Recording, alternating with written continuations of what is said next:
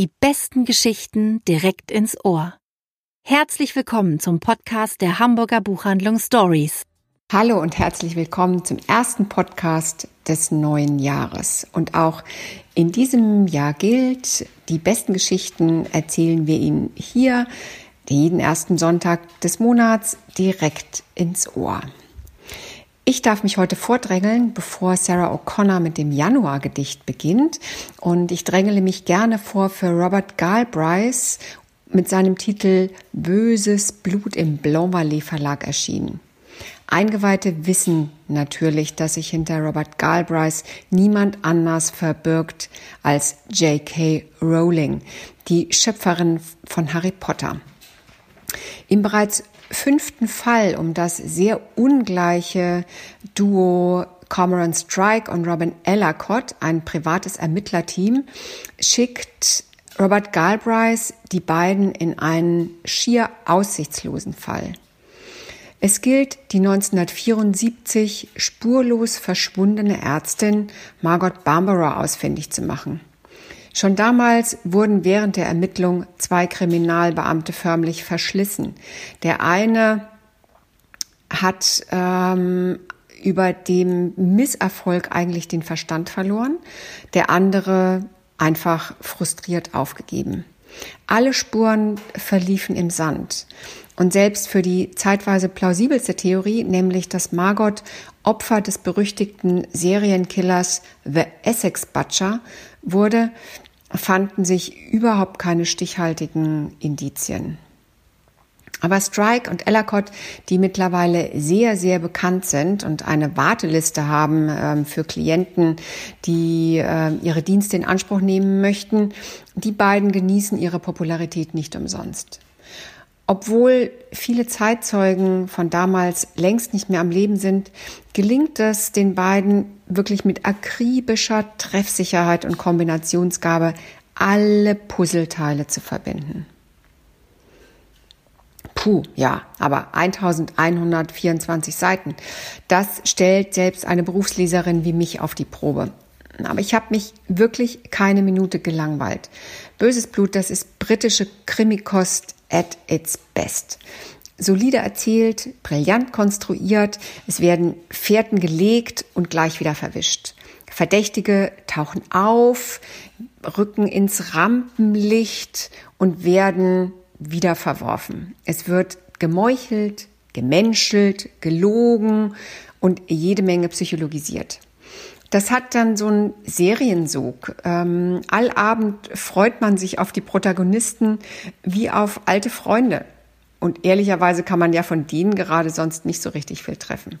Also haben Sie keine Angst vor diesem dicken Buch. Ähm, es bringt einen wunderbar durch lange Abende und langweilige Wochenenden. Und dann habe ich gleich noch ein kleinen Krimi dabei, und zwar von Jill Simmond, heißt Anatomie eines Prozesses und ist im Ars Vivendi Verlag erschienen. Im Mittelpunkt steht Hannah. Hannah ist äh, Fotografin und lebt mit ihrem deutlich älteren Mann in Florida ein sehr bürgerliches, ruhiges, beschauliches Leben. Als sie jedoch in einem Mordprozess als Geschworene berufen wird, verändert sich ihr Leben schlagartig. Im Gerichtssaal wird sie nämlich zu C2.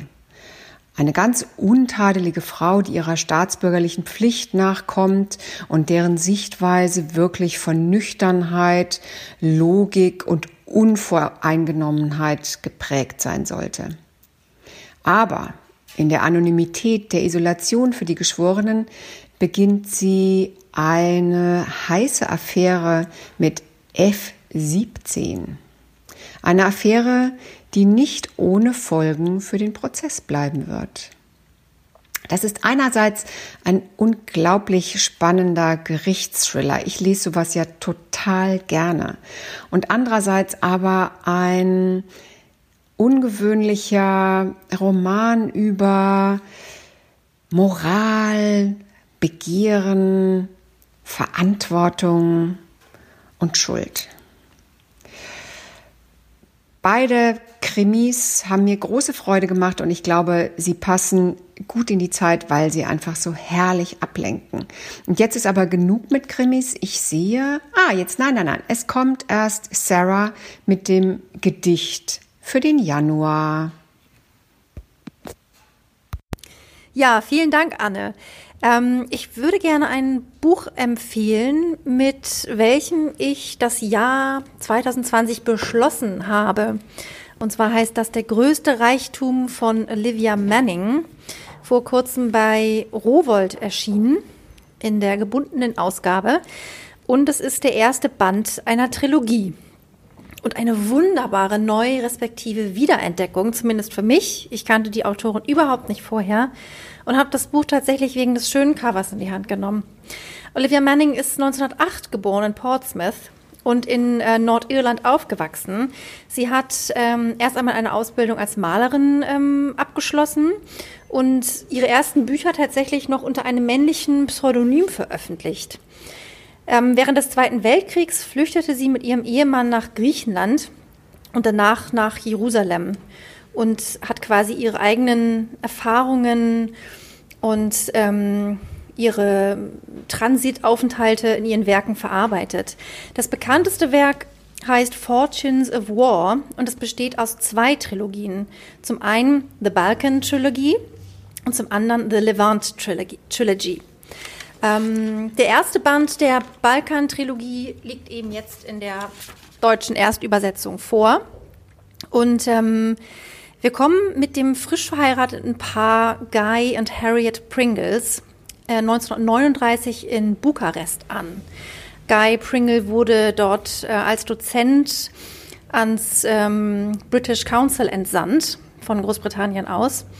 Und ähm, aus der Perspektive dieser beiden jungen Eheleute erleben wir eine überbordende Anzahl von Haupt- und Nebenfiguren sowie eine Stadt, die von Korruption, Missgunst, Faschismus und Antisemitismus gezeichnet ist.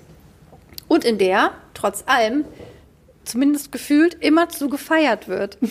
Und ähm, eine der, finde ich, wirklich unvergesslichen Figuren dieses Romans ist der halb irische, halb russische Prinz Jakimov. Mhm. Ein eleganter, stets in demselben Mantel gehüllter Schnorrer. Das Ach. ist er wirklich vor dem Herrn den man im Prinzip zu gleichen Teilen verachtet und bemitleidet. Ähm, und am Ende des Romans gibt es eine fulminante Premiere des Shakespeare-Stücks Troilus und Cressida.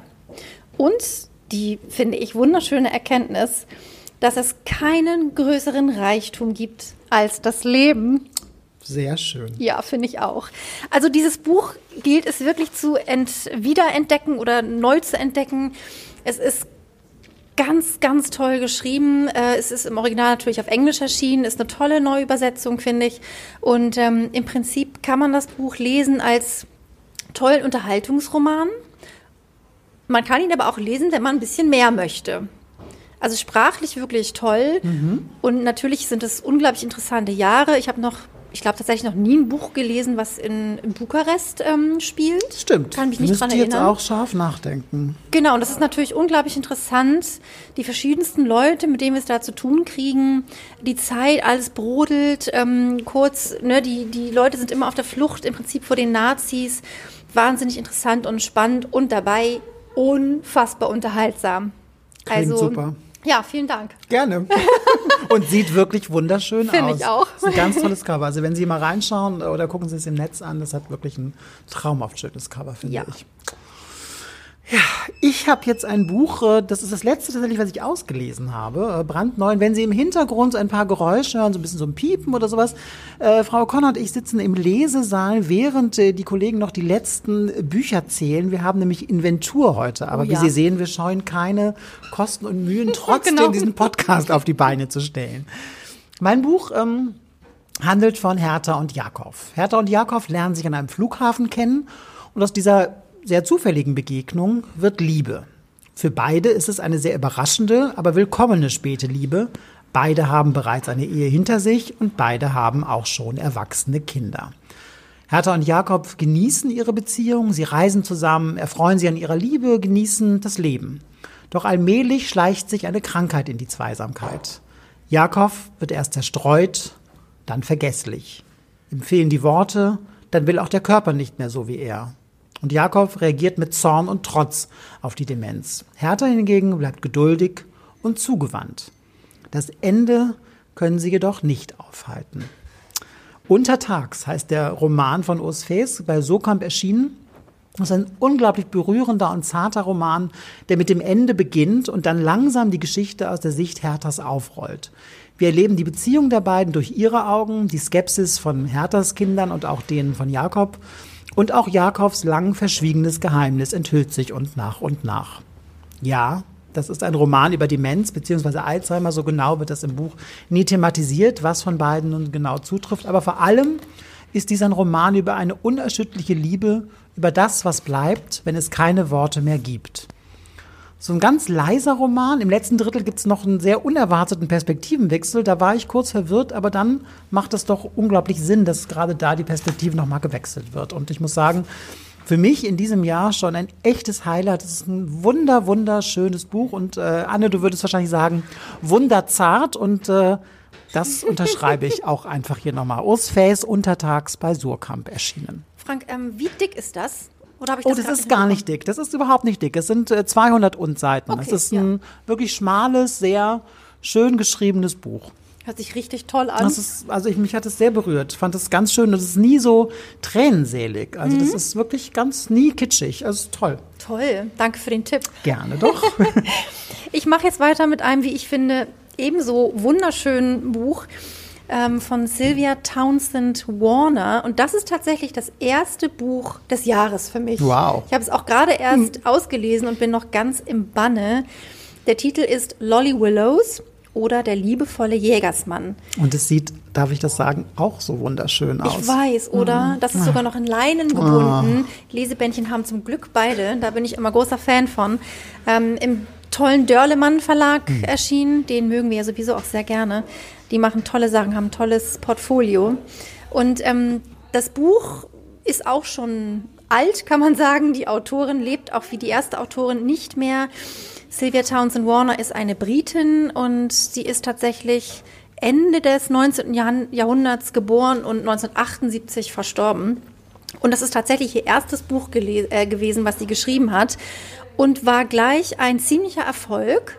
Ähm, es ist ein sehr emanzipatorisches Werk, äh, ein Buch über weibliche Selbstermächtigung, die natürlich zu dem Zeitpunkt, als das Buch spielt, nämlich auch Ende des 19., Anfang 20. Jahrhunderts, überhaupt noch nicht so, naja, selbstverständlich ist wie, wie mhm. für mich heutzutage. Ja. Ne? Ähm, und ich finde es total spannend, weil sie hat einen Satz geschrieben, sie war ein bisschen enttäuscht, denn nachdem das Buch erschienen war und es eben ja auch recht gute Kritiken bekam und ähm, ein Stück weit eine Art Lesehit wurde, ähm, hat sie gesagt, sie hat versucht, ein, ein Schwert zu machen mit ihren Zeilen und war enttäuscht, dass die Leute anfingen, sich über das schöne Muster der Klinge zu unterhalten. Das finde ich irgendwie so ganz schön ausgedrückt. Ganz schön ausgedrückt, ja, ja finde ich auch. Und es ist wirklich super schön geschrieben und es geht eben um Lolly Willows. Eigentlich heißt sie Laura Willows. Ähm, die wächst, ihre Mutter ist schon früh gestorben, die wächst auf dem englischen Land oder in, einem, in einem kleinen, einer kleinen Grafschaft ähm, mit ihrem Vater und ihren zwei Brüdern auf. Und ähm, ziemlich schnell ist klar, Laura ist anders als die anderen jungen Frauen damals, ähm, streift gern draußen herum, liest unglaublich viel, ähm, lacht nicht so oft, wie sie es vielleicht sollte. Mhm. Ähm, und äh, wenn sie was sagt, dann sind das echt immer sehr schneidende Kommentare, mhm. zumindest in den Ohren ihrer Verwandtschaft, die sich irgendwie eine junge Frau in der Zeit anders vorstellen. Mhm. Als ihr Vater stirbt, ähm, da ist sie vielleicht so Anfang 20 zieht ihr Bruder mit seiner Frau auf dieses Anwesen. Die haben eine familieneigene Brauerei. Und irgendwie ist es dann klar, dass Laura zu ihrem zweiten Bruder und seiner Frau nach London geht. Also quasi in deren Obhut. Denn sie hat ja sonst keinen, also sprich keinen Mann.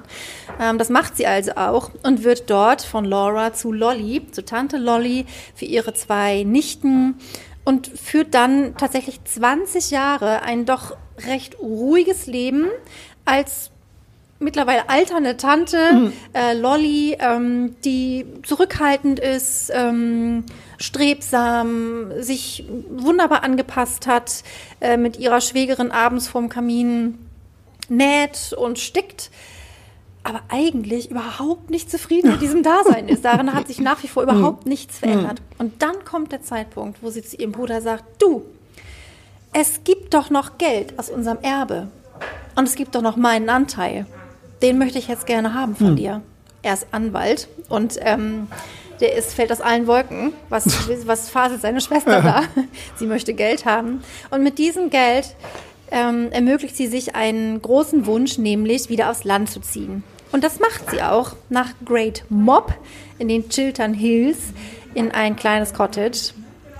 Ähm, das ist wirklich ein sehr kleiner Ort und da zieht sie hin und findet im Prinzip weitestgehend zu ihrer wahren Bestimmung, bis ihr Glück getrübt wird von dem Eintreffen äh, ihres Neffen, der aus irgendwelchen Gründen jetzt auch gerne dahin möchte. Und sie fühlt sich total gestört, mhm. denkt so, nee, das ist hier meins. Ich will nicht wieder zu Lolly werden. Ich bin doch wieder Laura mhm. geworden.